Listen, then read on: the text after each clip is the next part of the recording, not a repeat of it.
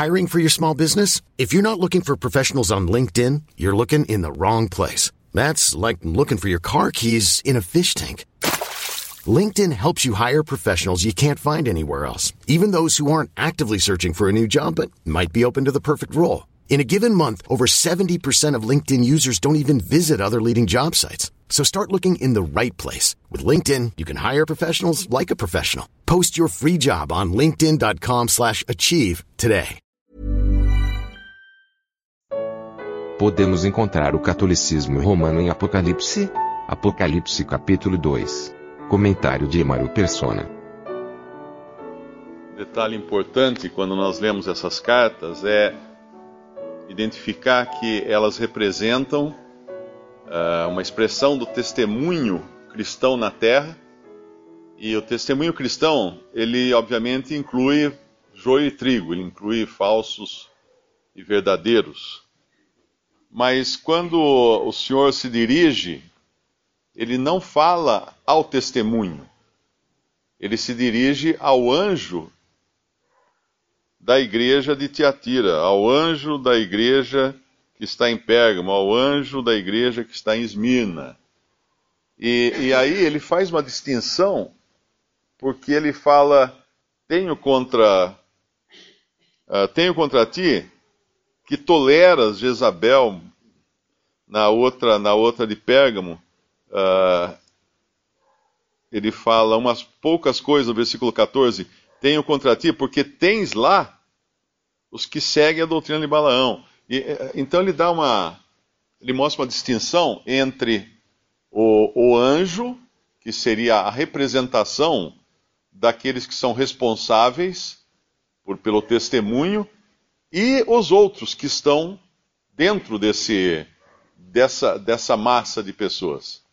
E ele vai fazer também, ele faz uma distinção também no final quando ele fala do, do remanescente. Sempre em cada, cada um desses testemunhos existe um remanescente. Aqui a palavra no versículo 24 de Apocalipse 2, a, palavra restantes aqui pode ser traduzida também como remanescente, mas eu vos digo, a vós e, aos rema, e, aos, e ao remanescente que está em Tiatira, a todos quantos não têm então existe. Uh, a impressão que dá é que existe uma diferença entre uh, dizer para todo o testemunho e dizer para aqueles que realmente têm responsabilidade dentro desse determinado testemunho e aqueles que são um remanescente ou vencedores, como ele vai de, depois se referir no final de cada, de cada carta, de cada igreja aqui. E ele, no, no versículo 18, nós, quando nós lemos essa quarta carta aqui, a igreja de Tiatira, nós vimos na outra reunião que em, em Pérgamo, uh, o mundo entrou na igreja. O mundo entrou no testemunho. Por quê? Porque eles acabaram buscando uma posição dentro, até mesmo uh, como forma de evitar a perseguição. E aí Constantino acabou uh, oficializando a religião cristã, e era Constantino era ao mesmo tempo chefe de Estado e chefe da igreja. Uma coisa que nunca tinha acontecido antes, e de repente você tem um rei que é quem manda na, na igreja, quem manda no testemunho cristão na terra. E assim foi com Constantino uh, durante esse período aqui, que foi o período quando as, as perseguições de Esmirna, do período de Esmirna, terminaram mas uh, aquilo que começou como o, o rei se colocando sobre a igreja, vai virar uma, uma coisa inver, inversa aqui, vai, vai se transformar em outra coisa. Quando a igreja, ou o testemunho cristão, se coloca sobre os reis, acima dos reis. E aqui nós temos a Idade Média, quando os reis passaram a ser coroados pelos bispos ou pelo Papa.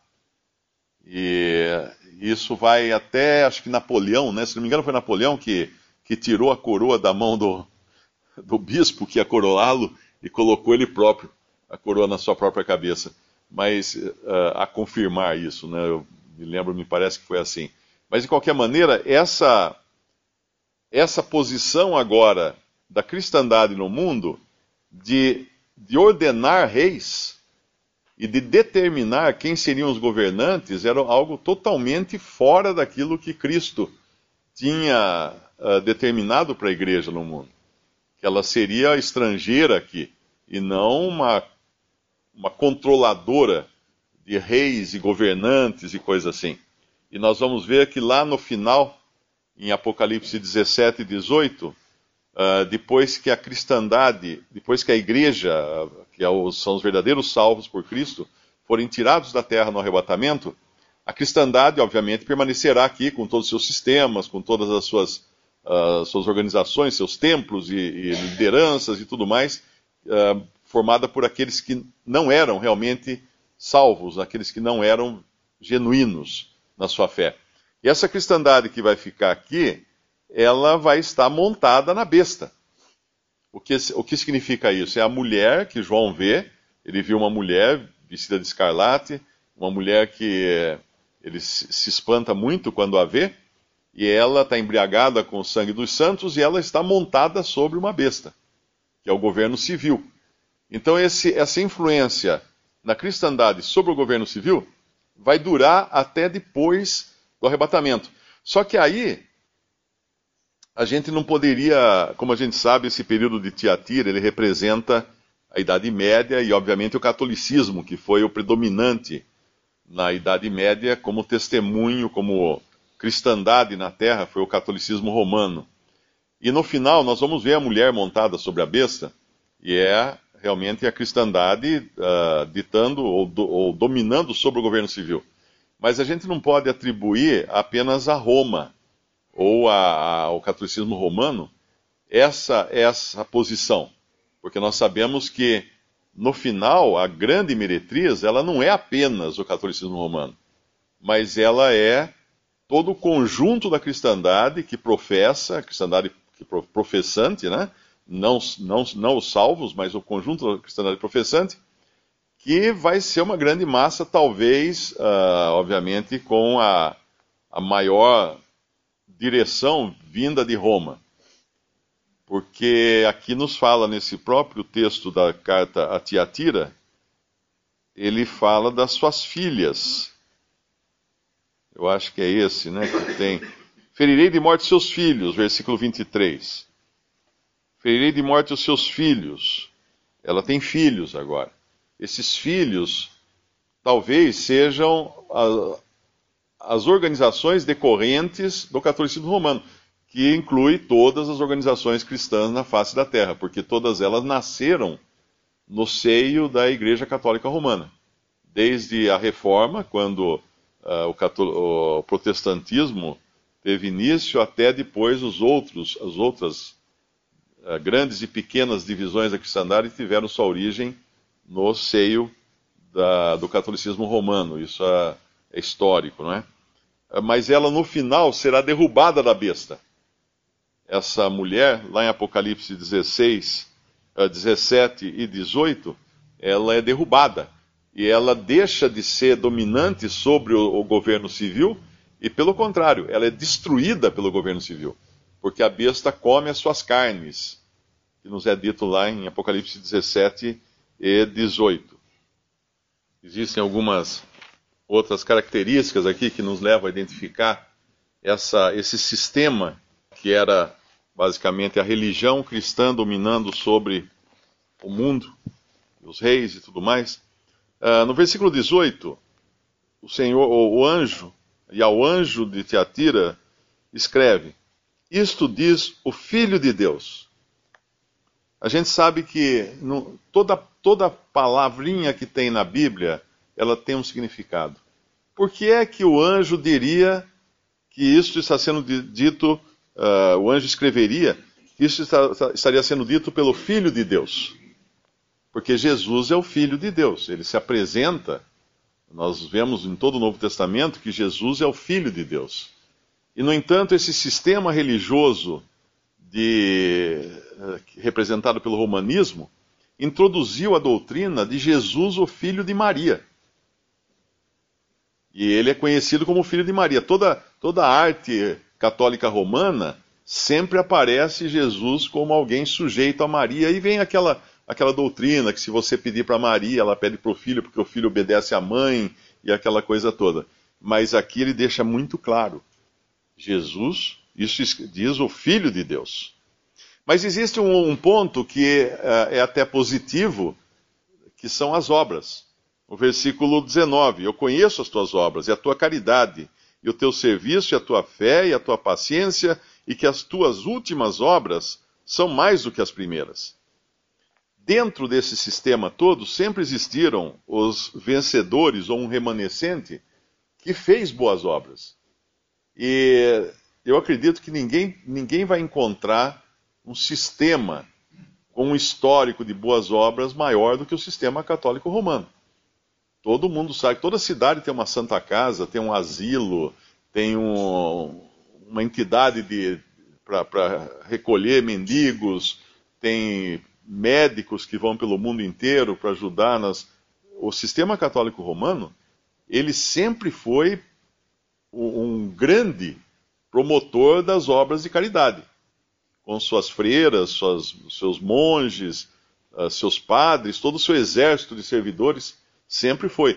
E, e, mesmo durante a Idade Média, nós temos histórias, né, histórico, de, de muitos cristãos que eram extremamente piedosos na sua maneira de viver como cristãos, na, na sua caridade, no seu amor, e Deus vê isso. Ele fala aqui: Eu conheço as tuas obras, a tua caridade, o teu serviço e a tua fé. Isso não passou despercebido de Deus, como não passaram despercebidas as esmolas que Cornélio fazia a Deus.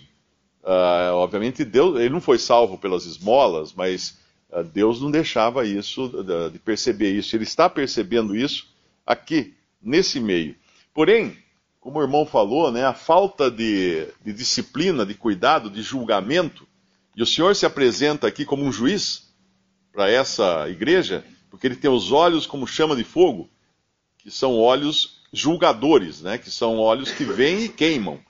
Porque o fogo é aquilo que queima, o fogo representa juízo. E o latão reluzente, os pés semelhantes ao latão reluzente, ao, ao, ao latão, uh, esses pés nos falam de juízo também, esse latão. Uh, no versículo 20, ele fala então que por falta dessa, desse cuidado, eles, tinham, eles estavam tolerando Jezabel talvez existisse realmente uma mulher lá em Tiatira, há dois mil anos, que se chamasse Jezabel e tenha tido uma posição de destaque de ensino. Mas hoje nós entendemos que isso é todo um sistema uh, ao qual é dada a capacidade ou a, liberdade de ensinar. Tanto, tanto é que em nenhum lugar na Bíblia nós encontramos que a igreja ensina. Nunca. Porque a igreja, obviamente, é feminino e a mulher não ensina. Ah, não permito que a mulher ensine, diz Paulo ah, escrevendo a Timóteo. Mas dentro da, da cristandade, a igreja ensina. E essa, essa frase e essa doutrina é tipicamente, originalmente, católica, católica romana. Uh, os ensinos da Santa Mãe Igreja. Qualquer padre vai falar isso, uh, porque é uma frase comum lá dentro. E ela, ela ensina o quê? para que se prostituam e comam do sacrifício da idolatria. Obviamente isso aqui não é literal, não é? Uh, ela não estaria, essa Jezabel aqui, ela não estaria dizendo que as pessoas podiam se deitar com todo mundo. Essa prostituição é prostituição uh, religiosa. Lá em, no Antigo Testamento nós vemos várias vezes Deus, Jeová, falando de Israel uh, da sua prostituição. Por quê? Porque Israel se associava com os reis da terra uh, Judá depois também se associava com os reis da terra, fazia alianças com os reis e tudo mais, e aos olhos de Deus isso é prostituição, porque é você se deitar com o inimigo. Isso é prostituição. E nós sabemos o quanto, o quanto esse sistema religioso hoje, que não, não é apenas na sua versão moderna, não é apenas o catolicismo romano, mas é também todo, toda a cristandade, o quanto ela se deita com o, o, os inimigos. Nós vemos que lá em, em, no final, quando vai falar da Grande Babilônia, ela é chamada de prostituta, de grande meretriz, e ela está uh, se, se, uh, fornicando com os reis da terra, sendo infiel a Deus porque ela se vende para interesses de homens, para interesses de poderes humanos. E idolatria, obviamente, nem precisa falar o quanto foi introduzido de idolatria na cristandade. Uh, tanto, começou, as raízes estão lá em Constantino, quando ele, para agradar os pagãos que deviam agora ser batizados, uh, ele transformou muitos dos ídolos gregos e romanos em santos uh, cristãos. Mas isso foi aprimorado nos tempos de Tiatira, na Idade Média, que é de onde nós vemos uh, o maior desenvolvimento da, da, da veneração a, aos santos. E isso nos leva à idolatria. Uma outra coisa também que ela tem aqui é uh, no versículo 28. Que é interessante é que também haverá, de, dentre esses, aqueles que participarão do arrebatamento. Porque dentro do sistema romano há salvos, há muitos salvos. Eu fui um salvo dentro do sistema romano. Eu me converti, comecei a missa, fiquei um ano indo à missa, ajudando o padre, tocando violão na, na missa. E eu, eu sabia, eu tinha certeza da minha salvação pela fé em Cristo. Eu era um salvo, dentro de um sistema errado, mas um salvo.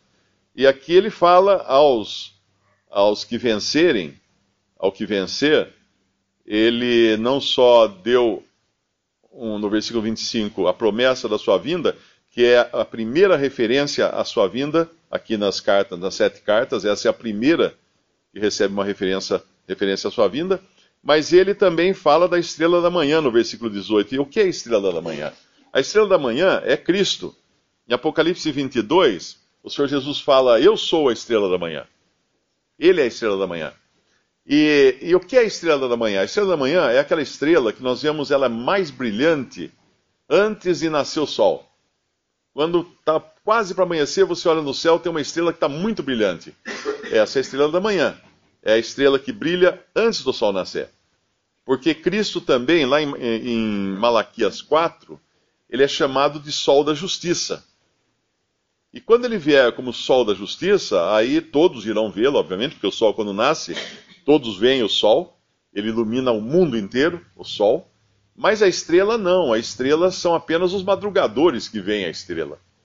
Não é todo mundo que vê a estrela da manhã, tem gente que nunca viu, talvez, né? Quem, quem nunca acorda antes do sol nascer nunca viu a estrela da manhã. Mas a estrela da manhã é aquilo que antecede a vinda de Cristo para reinar, para trazer juízo sobre as nações e para reinar no mundo. A estrela da manhã nos fala de Cristo vindo no arrebatamento.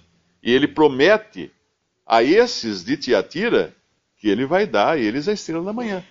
Então, muitos dentro do sistema religioso que hoje nós chamamos católico, católico romano estarão no arrebatamento, subindo para se encontrar com Cristo. Porque eles também fazem parte do um só corpo de Cristo. Não porque eles pertencem ao sistema romano, mas porque eles creem em Cristo, foram lavados pelo sangue de Cristo, foram selados pelo Espírito Santo e, obviamente, estão vivendo dentro de um sistema errado, mas eles são, são sim, uh, membros do corpo de Cristo. Aí um outro detalhe aqui que é, é muito interessante é o versículo uh, 26. Olha que interessante. Ao que vencer e guardar até o fim as minhas obras, eu lhe darei poder sobre as nações, e com vara de ferro as regerá, e serão quebradas como vasos de oleiro, como também recebi de meu pai. Agora, qual foi o desejo sempre de Tiatira? Dominar sobre os reis do mundo. Dominar sobre o mundo. Desde o princípio, o sistema católico romano quis ter domínio sobre a terra. Quis ser o grande governante da terra. O Papa quis ser o grande governante. Mas agora Cristo dá a promessa ah, não obviamente ao sistema todo, mas ao que vencer, que, é o, o, que são os verdadeiros, os genuínos dentro desse sistema. O que eles vão ter como recompensa? Eles vão sim reinar com Cristo sobre os reis da terra. Olha que interessante, que, que ironia, né? que linguagem irônica que Deus usa até aqui. Ou seja, o que Tiatira buscava fazer na marra, na força, não vai ter, porque ela vai ser comida pelos reis da terra no final a besta vai comer suas carnes, nos fala lá no capítulo 18, eu creio, de Apocalipse, mas os, os fiéis, os que são realmente os salvos, uh, estes sim reinarão com Cristo sobre a terra e sobre todos os reis da terra.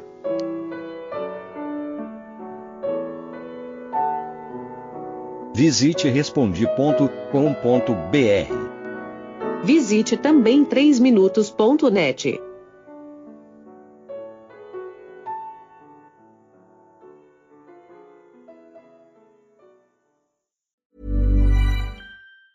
Ever catch yourself eating the same flavorless dinner three days in a row? Dreaming of something better? Well, HelloFresh is your guilt-free dream come true, baby. It's me, Kiki Palmer. Let's wake up those taste buds with hot, juicy pecan crusted chicken or garlic butter shrimp scampi. Mm. Hello Fresh. Stop dreaming of all the delicious possibilities and dig in at HelloFresh.com. Let's get this dinner party started.